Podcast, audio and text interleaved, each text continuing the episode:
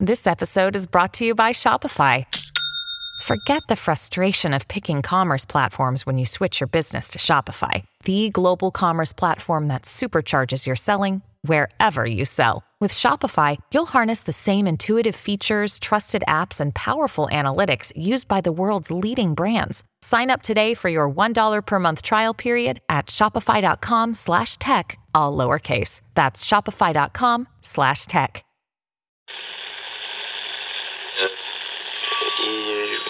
Empire.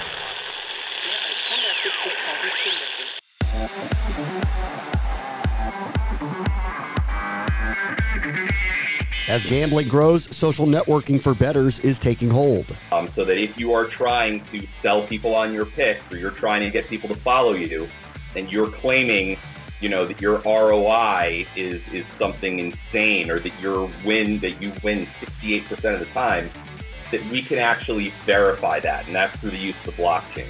That's Alex Dubin, CEO of BettorOff, where like minded bettors go to help find an edge. This is the Future Sport Podcast. I'm Bram Weinstein.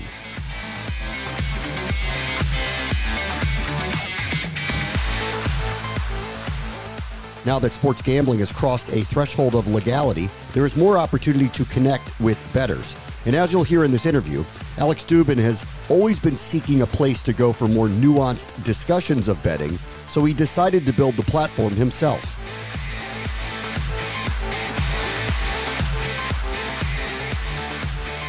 Our guest this week is Alex Dubin. He's the founder and the CEO of BettorOff, which is an enhanced social media platform developed specifically for the sports wagering community. Hey, Alex, how are you? I'm doing well, Bram. Thanks for having me. Okay, um, that's a word soup. So why don't you tell me what you guys do?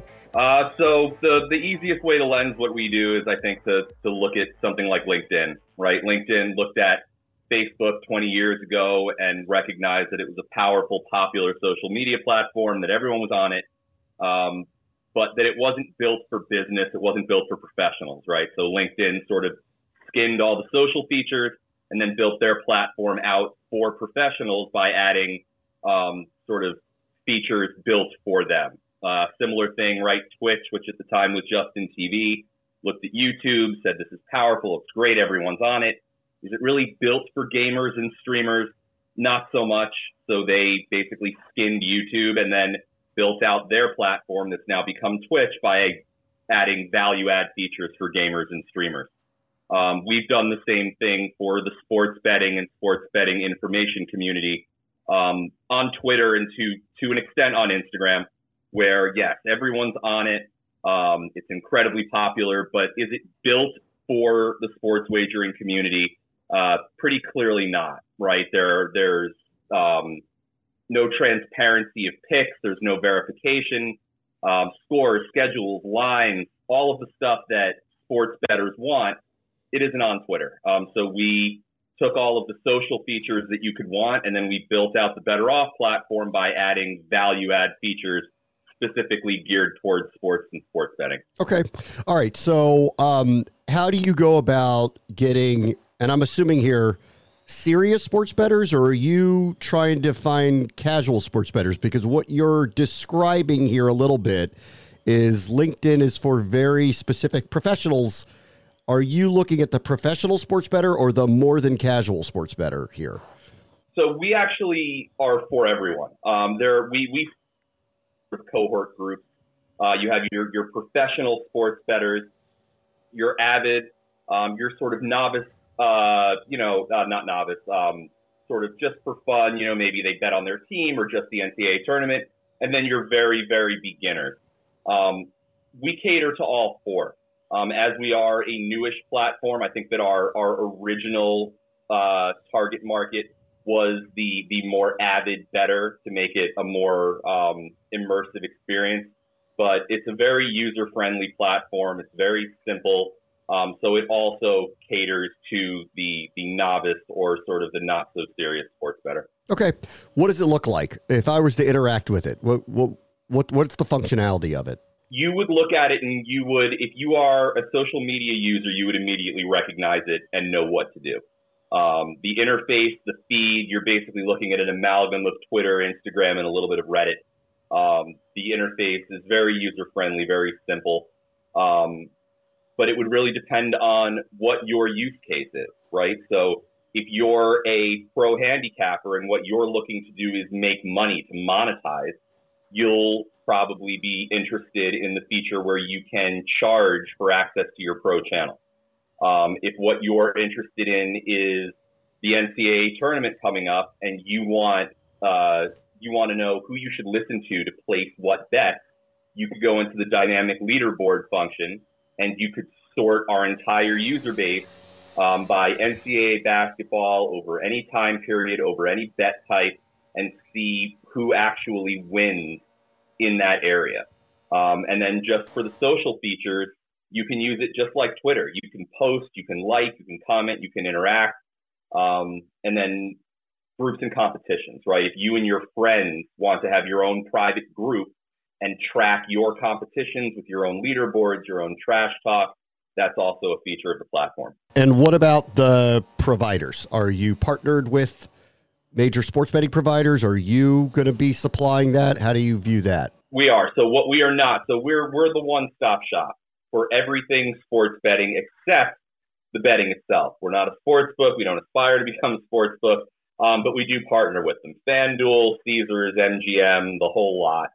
Um, and we have, you know, sort of what's become your classic affiliate deal. You go on to BettorOff, you'll get all of the options for all of the games, right? So if you go, went into the Super Bowl and it was Kansas City and Philadelphia, you would get best odds. So it would show which, you know, who offered the best money line for Philadelphia, who offered the best spread for Kansas City. Um, you can make your pick. It tracks on the blockchain, right? So everything that happens on BettorOff is immutable. Um, unlike Twitter, where you can delete tweets, delete entire accounts, have new ones. If you make a pick on BettorOff, that is on your history. Um, and it goes to verification of what these touts are claiming their expertise is. Um, but to get back to your actual question, the ability to then go to the books to place that bet, you can do that directly from our platform. All right. So take me through the demand for this. Were, were you, how did you gauge that there would be a general interest in wanting to do this? Yeah. So it, uh, it evolved. It was a very simple concept to begin with, right? To bring, to bring transparency and accountability to sports wagering information right? What what doesn't exist on Twitter or Instagram. Um, so that if you are trying to sell people on your picks or you're trying to get people to follow you, and you're claiming, you know, that your ROI is is something insane or that your win that you win 68% of the time, that we can actually verify that, and that's through the use of the blockchain. Um, so that that was always a basic tenet of it. The second part was actually to allow users to monetize. Um, if you are not a major tout, even if you don't work for Action or ESPN or The Athletic, um, if you have a very small niche expertise, if you know University of Nevada football, or if you are a massive fan of, of the Portland Timbers, right? Not necessarily going to get you a spot as a paid analyst on ESPN. But if you know that, um, and even if you live in a state where it's not legal to place the wagers yourself, you can make your picks on BettorOff, and you can actually sell access to your channel and monetize that knowledge without having to spend the time and, and the money that it takes to become a Twitter influencer or a tout. So let me ask you about the market for touts um, as you kind of view it right now. Um, I've been in legacy broadcasting for 30 years. Um, obviously, things are very different now, very fractured. The internet has opened up everybody to be a podcaster, a sports radio host, uh, a television host if they want to. Obviously, ESPN and Fox and other places still have a land share grab, but it's different than it used to be. Um, in gambling, there was a few specific people that were at least as you point out maybe not documented but were perceived as touts with inside information now everybody can be that if they want to be how do you kind of view the democratization of that marketplace so i think it's a great question the the i think that that the democratization of the marketplace has begun but it's imperfect um, to, to have a true meritocracy, right? Where the people who are and should be the most popular are the ones who are the best informed and perform the best, right? That's your ideal marketplace for any information. You want the people who know and the people with a proven track record to be the ones who have the loudest microphone. That's not how it works on Twitter, right? The the as a matter of fact, it, it tends to be the reverse, right? Your your general social media algorithms, and we've seen this certainly outside of sports betting with Twitter. Um, what the algorithm is searching for is bombastic content, right? Uh, they want 12 way parlays. They want you to pick, you know, 16 point underdogs on the money line, right? Yeah. That's what gets people yelling. Um, and it's what gets you noticed, but it's not necessarily, and it's often antithetical to the idea of being an effective money making sports handicapper.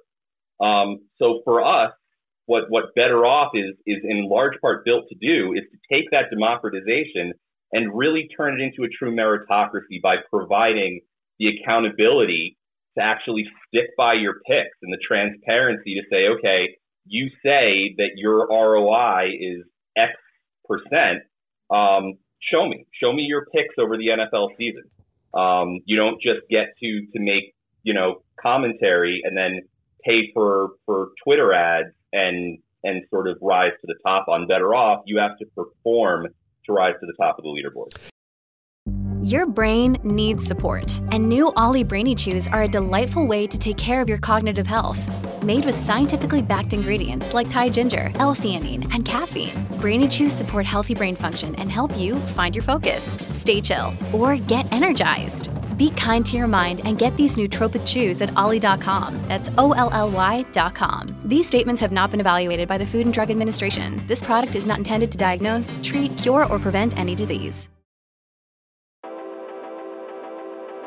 This episode is brought to you by Chalk and Dog, which brings together the vast experience and expertise of two of the brightest agencies in media, sports, wagering, and gaming. With deep roots in the UK and the US, the agency offers expert guidance in everything from market entry to market expansion for startups as well as established global brands powered by best in class communication and creative experts. Chalk and Dog has vast international experience and delivers results oriented, tailor made solutions for B2B and B2C organizations.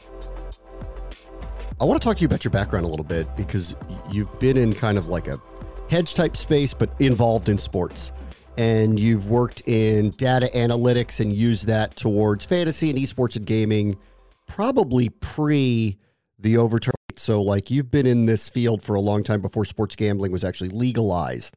Um, how have you seen all of your background in this space kind of mature as sports gambling has now become legal? Oh gosh. Uh, you know, it's been such a massive change since I got out of law school pre PASPA um, and was a, a, hedge fund and private equity attorney um, at, at DLA Piper in New York. And then PASPA gets repealed, and I meet a couple of guys at a backroom poker game in the city. and next thing I know, we're launching a DFS hedge fund, right, where we raise several million dollars and we're playing DraftKings and FanDuel with black box algorithms, right? Which was all well and good for two years until the whole Eric Schneiderman sues the industry debacle and everything goes haywire. Um, we moved on to starting a sports data and analytics company that was acquired by SportsGrid and now BettorOff for me. Um, it, it's just been it's been incredible to look over the past 10 or 12 years and see how you know, sports betting has gone from completely illegal everywhere outside of Las Vegas to you have you have an NFL team in Las Vegas now, right? 15 years ago, if you'd said that the NFL was going to place a team in Las Vegas, no one is going to agree with that.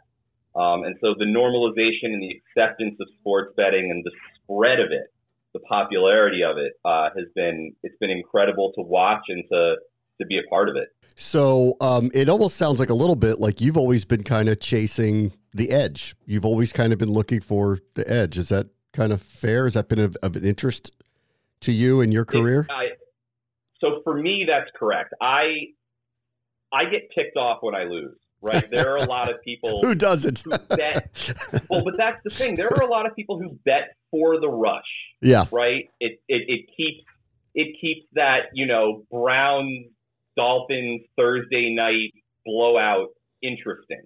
Um, for me, that's outweighed by how much it pisses me off to lose. So just betting because it keeps me interested isn't enough. For me, if I'm not, if I don't have a real shot at winning, all that sports betting does is is tick me off. So in order to be involved in sports betting, I always wanted to have as much of an edge as I could.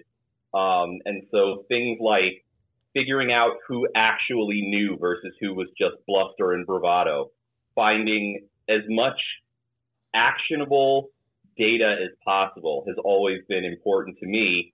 Um, and that that was always sort of at the base of founding BettorOff and, and what we do at it. Okay, so let's go back to the idea of this whole marketplace is getting democratized mainly because of social media and access to information.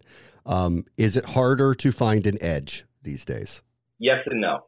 Um, not to get too politician about the answer. Um, in sports like the NFL or leagues like the NFL, um, you know, I'm in New York. I'm surrounded by finance people, and and to a man, they will tell you that the NFL is the most well researched and documented market in the United States. Right, better than better than the Dow, better than the Nasdaq. It is a it is a nearly perfect marketplace. No matter how much inside information, and I say that with with you know audio air quotes, you get, it's going to be tough to win on the NFL unless you are very conservative and kind of stay in your lane. Now, the ability to win in other sports where there are a lot of teams, right? College sports or um, MLS or WNBA, right? These sports that don't get the same sort of attention as the NFL, the NBA, um, NCAA, you know, basketball, really. Um, the opportunity to gain that information and find either arbitrage opportunities based on different lines at the books or just lines that you don't think are, are well placed and make money off of them is better now than it's ever been. Before you could have access to information from a capper who really, really knows Utah State basketball. Right. Alex Dubin is the founder and the CEO of BettorOff. Thank you so much for joining us. Thanks for having me, Bram.